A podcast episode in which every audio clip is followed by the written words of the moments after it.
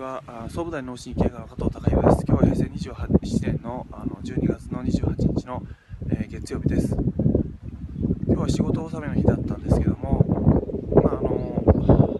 これで、えー、無事終了しまして1年間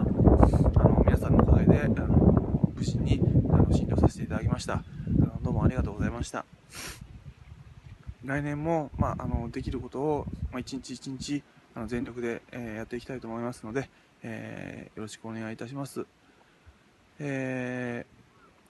ー、まあ、ちょっとその今年1年、まあ、あのクリニック、その内輪の中では結構大変なこともあって、えー、僕自身ちょっと気が、あのー、ちょっと詰めてたというか緊張してた部分があったせいか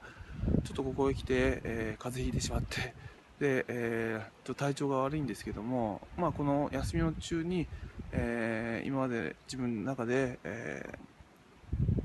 ー、溜め込んできたゴミっていうのをあの出そうかなと思っております。元気な顔で、えー、診察できますようにあの頑張りますので、どうぞ